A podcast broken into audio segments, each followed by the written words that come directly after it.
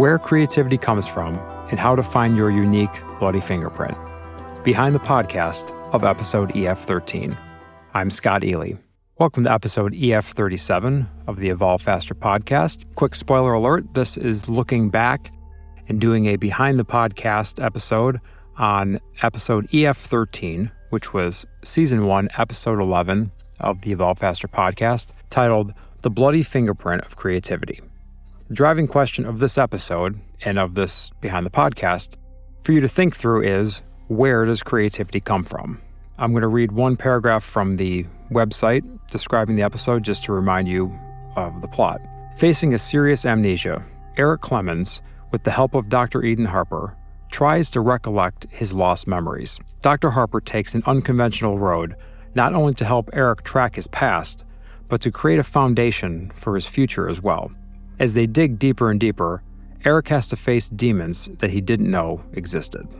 Most of us spend a good portion of the downtime of our lives admiring great artists and the amazing life their creativity allows them to have. And for some reason, when we finish listening to some great music, watching a fantastic film, or admiring a piece of art, we go back to our reality of a cold, unimaginative job, you know, a life mostly spent consuming other people's creativity and not creating our own.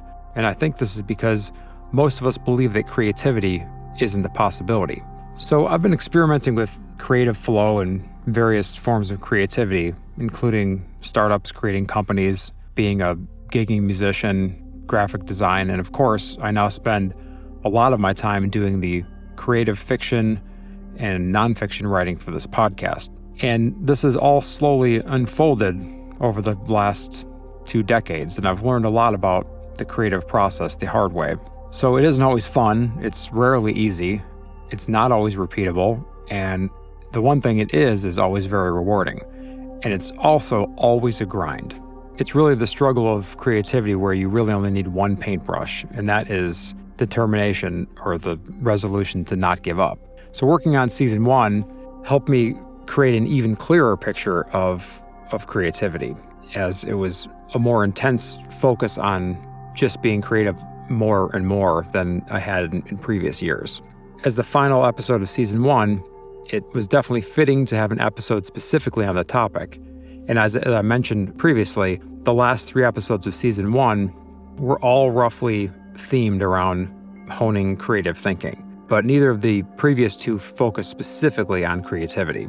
As the last episode, this one delivered, in, in my opinion. I, I always say that episode 11 is my favorite, but I kind of have a thing for episode 13 as well. So I was chasing this fictional deadline that made me nervous as hell. And it was fictional, but it was actual too. So I was in Barcelona and had scheduled dates at a place to do these audio recordings. And I was just getting to the point where I had to finish the recordings for season one if I was going to move on to all the other tasks, like creating the website and all the marketing and all the other things that had to be done. And if I pushed past this recording session in Barcelona, I would then have to start up and find a new place to record in another city. And it's just hard to do because we were moving every seven to 14 days at the time. It wasn't actually a recording studio, it was a, a musician's jam space. And there were constant delays from the recordings that had pushed me to the last day. So, for one thing, there was limited hours I could go there where there wasn't bands playing. It, it was a really well designed studio that was very soundproof, but some occasionally a band would come in, and there was one band that came in to do some recordings. And as soon as a bass drum starts thumping, you can't stop that sound no matter how good the soundproofing is. So, anyway, with even I got rolling one day, and then some construction started at the site next door, so it was just bad luck as well. I ended up in this situation where I had this, it was a fictional deadline, but it was a real deadline that I did not want to pass. I was at our hotel we normally stay at Airbnbs on these trips. And this time, however, it was one time in an entire year that we actually couldn't find a place to stay that was in the budget that we had set. And I'm not sure why that happened, but Airbnb has completely changed the, the travel game because normally, even over the course of an entire year, we never worried about a place to stay. We could always book something almost last minute in either a hotel or Airbnb because there's so much competition now for travelers. But for some reason, we had a problem in Barcelona, and we did find a, a pretty cool boutique hotel at the last minute for a good price. And it was great. So I was, uh, it was a great place to stay, but the clock was ticking. There was really no good place to go. So I was in the lobby by the front desk, sitting on this couch, panicking because I not only had two and a half episodes to record the next day because of all these recording delays, but worse than that, the last episode, this one, wasn't ready yet. So there were holes in it. The reveals weren't right. I was really trying to do a lot with it. And Antonio, I think, had been trying to convince me to just let it go. I had this vision where there were like three or four different kind of layered reveals in the episode. And as it was, I think there was two. And I just felt like I had this vision for it and I didn't want to let it go because I was so close to having this definitely more complex episode writing wise than anything else that had been in the season. So it's about nine o'clock at night. Um, Heidi and Stella had gone to bed upstairs. I knew I had to be at the recording studio at 9 a.m. the next morning because that was my, my session was from 9 to 5 available. And I had two and a half episodes because I had um, finished recording about halfway through one. And normally that would be two episodes would be a full eight hour day. So I had an extra half an episode and I had an episode that wasn't complete yet. So I was about to go upstairs and just quit and either punt and not record the last episode, which would have really been annoying, or I was going to record it as is and be kind of unhappy that I hadn't pushed through to the final thing. I step away from it because I've been working on it for you know, two hours and wasn't really, it wasn't, I wasn't able to change it. So I get up to walk away and didn't really make a decision about what I was going to do. And I get on the stairs to walk back upstairs, and then it hits me how to fix it. Like I'd been sitting there, and this is a great lesson about creativity. You have to step away from things. Even even just stepping away from it for three minutes like I did, I finally wasn't like actively churning my brain thinking about it. And within five minutes, all of a sudden it was like, boom, there's the idea. All you have to do is move this here, change this one section of dialogue, and it's going to work. So I was standing there. I probably stood in that on that stairwell for a minute straight, not moving, deciding like, am I going to attempt this now at 11 p.m. when I'm exhausted and I have to be rested for this recording session tomorrow? I decided to go for it. So I went back downstairs. Front desk where I thought I was crazy, and because no one else was sitting in the, you know, in this one couch right across from the lobby desk, it's just a little little hotel. Uh, I sat there and took a crack at it, and I went to bed thinking, okay, this is, I think I got it, but I knew something was wrong, but I had no idea how to find it. There was just no way. I didn't have time to read it, so I have this app that I use that reads things back to me. So I put it in my phone and I went to bed. What happened? Well, as creativity is the theme of this behind the podcast, we'll loop back to this story at the end, and you can be the judge if the gamble I took worked out or not. But this also led to what Antonio and I called our first creative fight.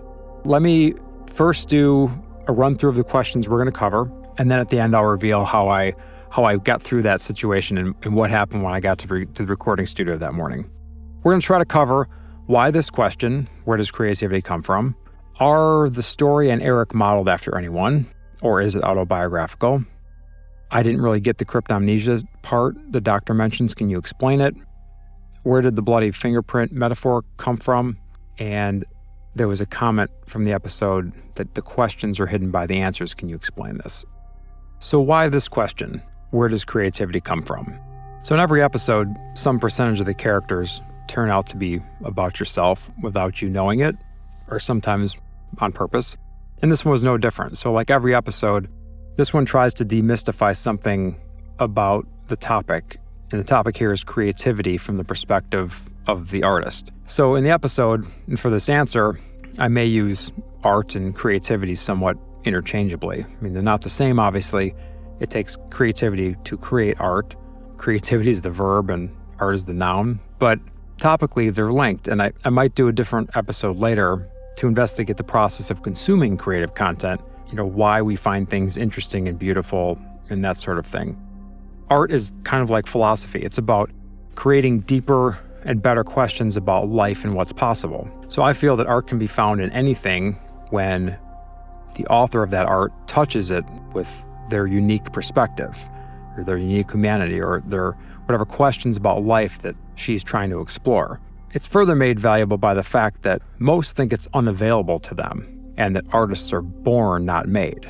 And all my research and experience shows that the opposite is true. You can argue that people like Lennon or Vonnegut or Picasso or, you know, scientists, let's say like Einstein, you know, or even some average Joe that was just incredibly gifted in whatever gardening or whatever was born with the gift. But you can take a deeper look through their stories and find the real cause. I think this is an important question because similar to the disconnect we have with things like where our food comes from, there's a growing disconnect with where creative products come from and the process it takes to create those things. Content stores like Google and Amazon and Netflix are so unrelenting and in our face every day with the volumes, coupled with the really, really clever artificial intelligence that's choosing our content consumption paths for us, almost unknowingly, telling us what we're going to like and being damn accurate at doing it. It's making the distinction between art forms in some ways drastic and in some ways unhealthy, I think. If you see all these titles in front of you, it's almost easy to forget or almost impossible to understand the creative toil and creativity that went into creating even one of those things. So I, I, wonder are we losing appreciation for these things based on just how easy and accessible they are? And, just seemingly like free. I mean, you know, they're almost free. You, you pay so little for these monthly subscriptions that I think it's even hard for someone who's never had involvement with creative process to understand. So the reading of novels, for example, is on the decline. I mean, is that bad in itself? is watching three full Netflix series in exchange for that same time that it would take you to read Anna Karenina or War and Peace or Infinite Jest? Is that a better or worse use of time? I mean, we we used to buy full albums of music, you know, a compilation of songs that was carefully compiled by an artist or a band to send a message, usually across the whole album. I mean, now most kids just expect unlimited streaming music and they don't really care about anything but songs. I mean, is this bad? I don't I don't know. It's it's certainly different. But my point is the definition of art is changing and in some sense by brute force and marketing power and selection of the easiest paths for our brains many times. And if we don't stop to pause and question it, we might be bowled over by it. But the episode tries to investigate another perspective on creativity and art. And that is that art isn't about just painting or music or sculpting. Art can be cooking, working, coding, and living depending on how you do those things. So everything you do can turn into art with the right mindset. Art can be about walking down the street mindfully and appreciating everything instead of appreciating nothing. If you were a person who did that and only that every day, I mean, imagine your appreciation for life. Mean, to me, that's living artfully. And honestly, it would not be an easy shift to make to your mindset. But by acknowledging our creative possibilities and removing the veil from what art is, maybe it can help us become better and more creative at living as well. Are the story and Eric modeled after anyone? Is this autobiographical? Well, this is the last story we finished and the one that went through the most transformation.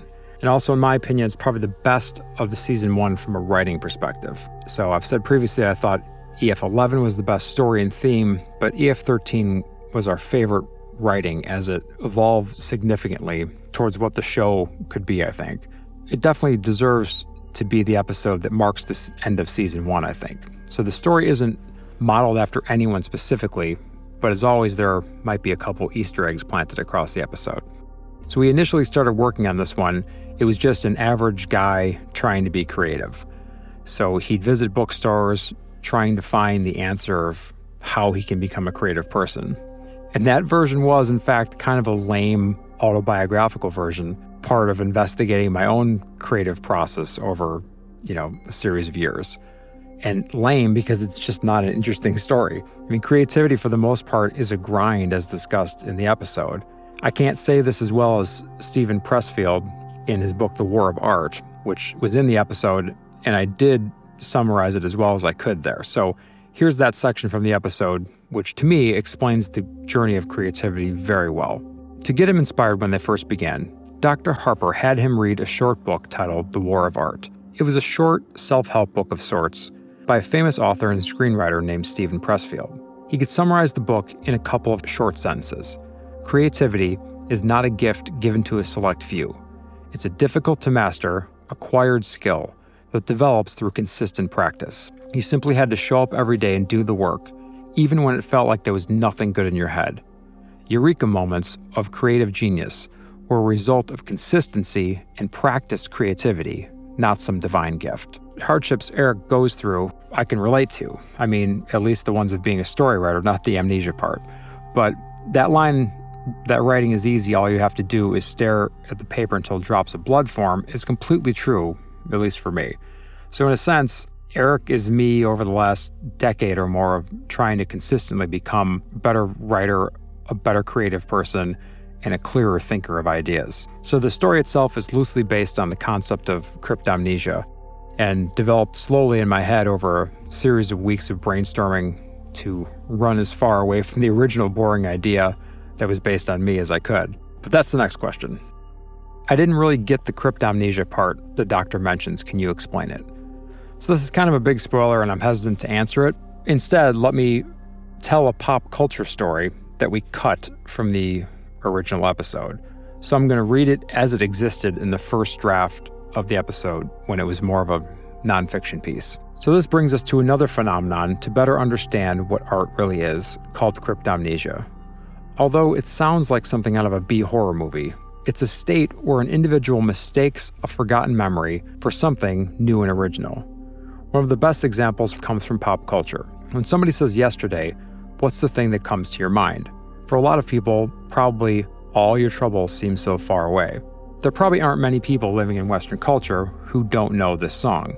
But did you know that the tune came to Paul McCartney in a dream? According to McCartney, he woke up one day with this tune in his head, sat at the piano, and played it. He thought it was lovely, but was bothered by the fact that he'd heard it somewhere before, which would mean he couldn't use it. He spent a lot of time, 18 months, alongside with arranging the whole song, playing the tune to many people until he finally felt certain it was his tune. But many believe, and something McCartney confirmed to be possible, that influence from yesterday came from Ray Charles' version of Georgia on My Mind. Although, if you listen to both songs, you won't directly hear them as similar, but the chord progression is almost the same. A uh, 10 out of 11 chords used in Georgia correspond to the same chords used in yesterday. It's actually a perfect and subtle way for the subconsciousness to play with its small brother, consciousness. So that's going to have to suffice. If that answer still doesn't help, then please listen to the episode again, and in particular, the ending. Where did the bloody fingerprint metaphor concept come from? So, as you know, each one of us has a unique fingerprint. So, what better way to talk about leaving your creative mark in the world than through a fingerprint analogy was my line of thinking. And then if you call back to drops of blood forming on your forehead when trying to be creative and struggling, you can obviously connect the dots where the initial metaphor came from conceptually. It's funny because I was noodling on this idea for weeks, looking for it when it was still the kind of dull original episode. And as I do sometimes when I'm procrastinating, I went through my image database and I was pulling up some imagery to use for for the upcoming episodes and I wasn't even looking specifically for this episode because it wasn't even close to being done yet. But as I was flipping through my image database, I stumbled upon this fingerprint image. And the original image was actually, it was a blue fingerprint on white. So I had this moment of clarity right then. And that's when it hit me that it could be, fingerprint could be the, the metaphor for the, for the episode. And I, so I, I popped the image into my iPad and the the application I use for photo editing. And after playing with it a while, I made it look like this kind of bloody fingerprint on a black background. And that's when I pieced the kind of individuality piece with the fingerprint. And then I sort of crafted the rest of the story details around it. So at this point, when I I just liked the concept of the fingerprint for individuality, and I liked it being bloody based on it being kind of this battle that you fight. So then I just let it stew in my subconscious for a while and went back to other episodes. And then sometime weeks later, the idea for the accident and this kind of metaphorical death of the character killing off his uncreative half of his personality came to me. And that's when it was starting to finally come together. But having that image seared into my brain was really the key. I'm a very visual person, so I often jump ahead to imagery, sometimes before I've even written a word, to give myself some visual inspiration for things. And um, before I even have a story or metaphor pinned down, because sometimes the images will spur ideas for me and give me an answer I've been looking for. So I'd call this a critical part of creativity. You, you have to just do things. If you're stuck, do something. Um, even if it feels like procrastination, go for a walk, look at images, browse in a bookstore. Just keep doing things and keep the ball moving forward, even if it feels like you're not working. It is, you know, so try things and let, let the connections form. Just don't do things that are time wasting. Like if you, you know, I, I heard um, Neil Gaiman on the Tim Ferriss show the other day, and they were talking about his creative process. And he has this rule he can write or he can do nothing, but he can't do anything else.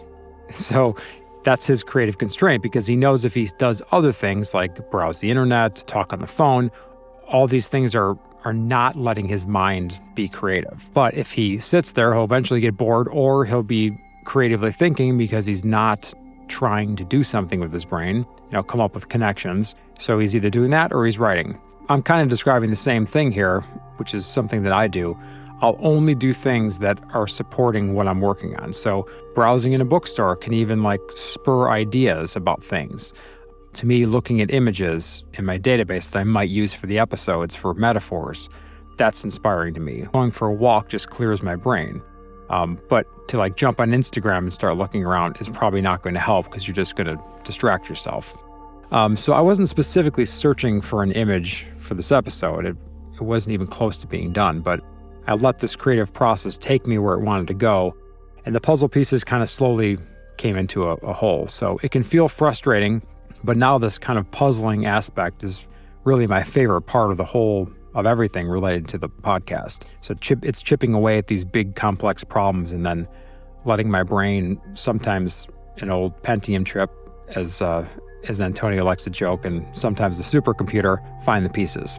There was a comment from the episode saying that the questions are hidden by the answers. Can you explain this? I think many times answers that we get and take for granted hide further questions that we could or should be asking. So, how many times did someone give a seemingly reasonable answer that satisfied your craving for a question? And the satisfaction numbed your need to dig any deeper. So, you became comfortably numb. In Eric's case, this happens quite literally. Amnesia is the answer to his current state, and it makes him ask so many important questions about himself. So finally, with the support of Dr. Harper, he manages to use the questions not necessarily to find all the answers, but to create a personal path that leads to what's important happiness. So it's ironic as the answers he gets satisfy him to the extent that he no longer feels the need to dig deeper and discover the true horror of what actually happened. So, the introduction episode of the podcast, EF2, and the first episode of season one, EF3, both delve into the concept of changing your perspective in life around looking for better questions instead of better answers. So, I'll link to both episodes in the show notes if you'd like to dig into those as a mindset shift worth pursuing, because probably a simple answer like this in an AMA is not going to be enough to inspire real change in your mindset unless you're really good at change, which would make you some kind of superhuman. So I think that that set of questions covers what I was trying to accomplish with this behind the podcast and gets to the root of most of those questions. Thanks for submitting them and submit questions to evolvefaster.com forward slash discuss. So let me get back to why I had a battle with Antonio.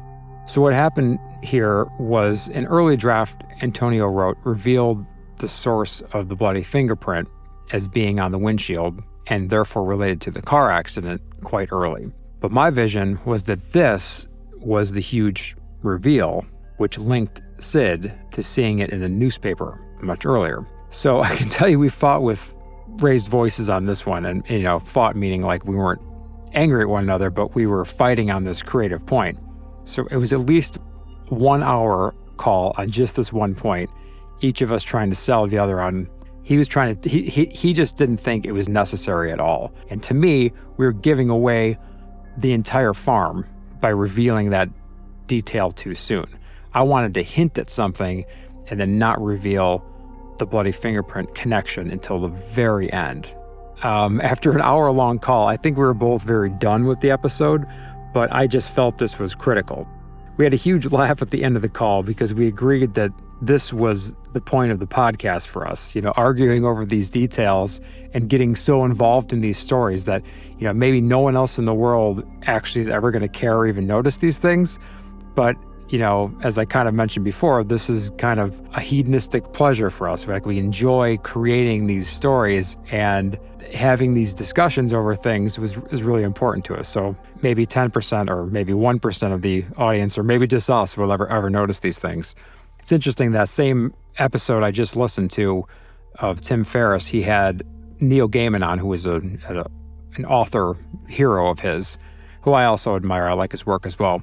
He's got a really solid commencement speech that he did that I'll link to, which was which is a really good a good talk about creativity and art. So anyway, in the episode, he was explaining his uh, Neil Gaiman is explaining his unique writing relationship that he had with his friend and this fellow author named Terry Pratchett, a famous English writer. So I laughed out loud when he described a very similar kind of special thing that he and Terry had where they would on, on something they were working on together, they'd spend hours like nerding out about intricate little details about the Easter eggs and subtle nuanced details that they were putting into something they're writing that probably few people, I mean, more people would notice theirs than ours, but but it was a similar type of thing, showing that a lot of times the creative process is really all that it's about. It doesn't necessarily even matter what the end product or how it's perceived. If you enjoyed creating it enough, then that's really most of the point. So that's what Antonio and I do all the time. It's a kind of, you know, as I call it, a hedonistic men- mental pleasure that makes the creativity worth it in a way, kind of regardless of who's listening. So if you listen to the episode, you'll know that my vision prevailed, not because his arguments were bad, but because I hold the veto trump card because it's my platform.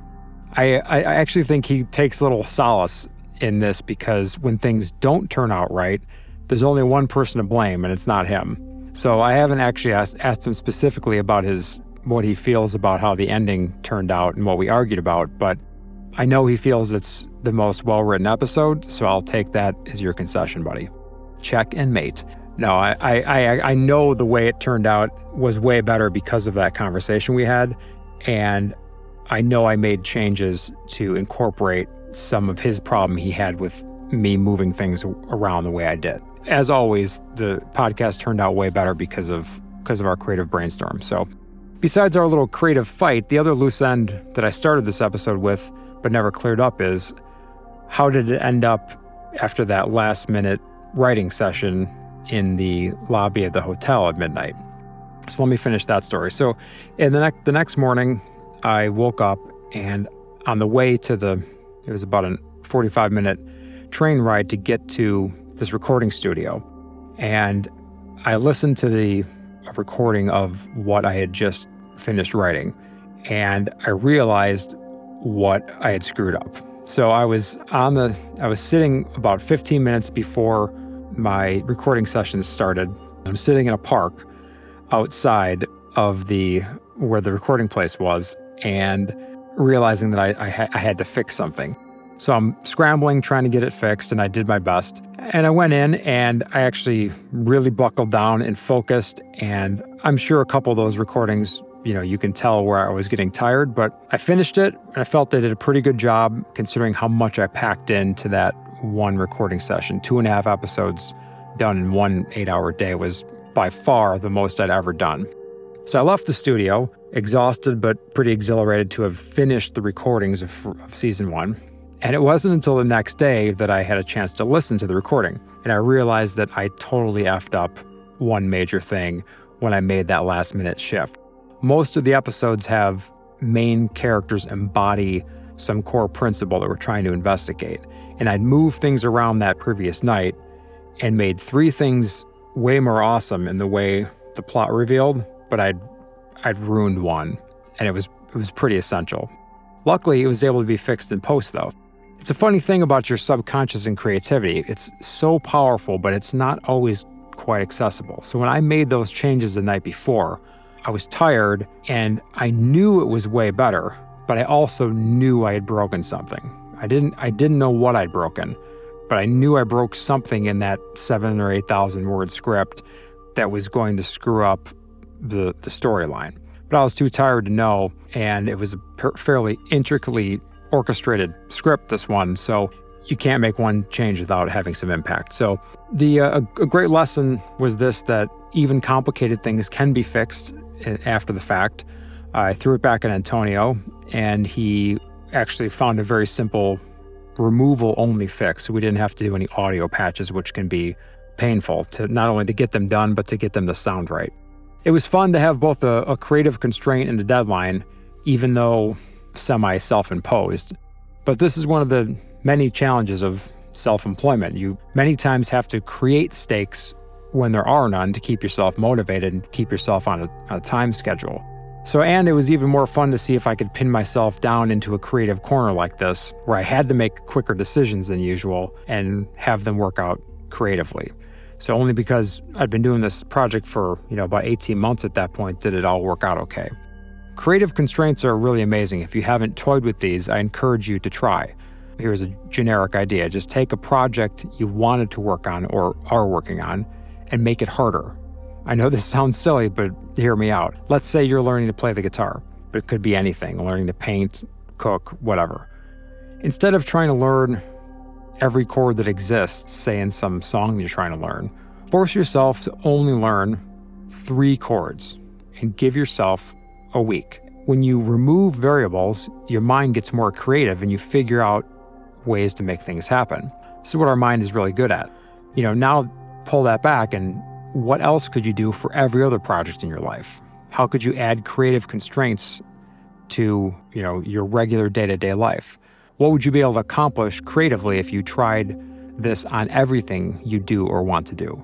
So as, as I leave you thinking about that, this wraps up this behind the podcast episode and it wraps up all the behind the podcast episodes for season one. So we have one more uh, Ask Me Anything episode coming up, also about episode EF13. Please register your email if you want to stay in the loop um, for when the next season is released. That's uh, a really important thing that you can do to help out. Is if I have if I have your email, I know I can get you information about when things are launching. So take care and thanks for listening, and I'll see you next week. The Evolve Faster podcast is written, produced, and performed by Scott Ely. Many episodes are also co written with the help of Antonio Rosich. It takes an enormous effort to produce all the quality, original content needed for this podcast. Your support would be greatly appreciated, and you can learn about multiple ways to do so by going to evolvefaster.com forward slash subscribe. Here you'll find direct links to review and give the podcast five stars on key platforms like iTunes and share it on social media. These are free to do but are critical to audience growth. And the only way to find out about new seasons is to register your email, so please do so. You will only receive valuable content and information on upcoming seasons and products. And finally, if you're benefiting from the Evolve Faster podcast, direct financial support at whatever amount you can afford is important for our survival. Running ads on a channel for free thinking content is an inherent conflict of interest. So if you want the podcast content to remain unhindered by commercial interests and stay edgy and raw, then direct support is the best and only path to content independence. Also, writing and production of each episode of the Evolve Faster podcast is a major undertaking spanning many months.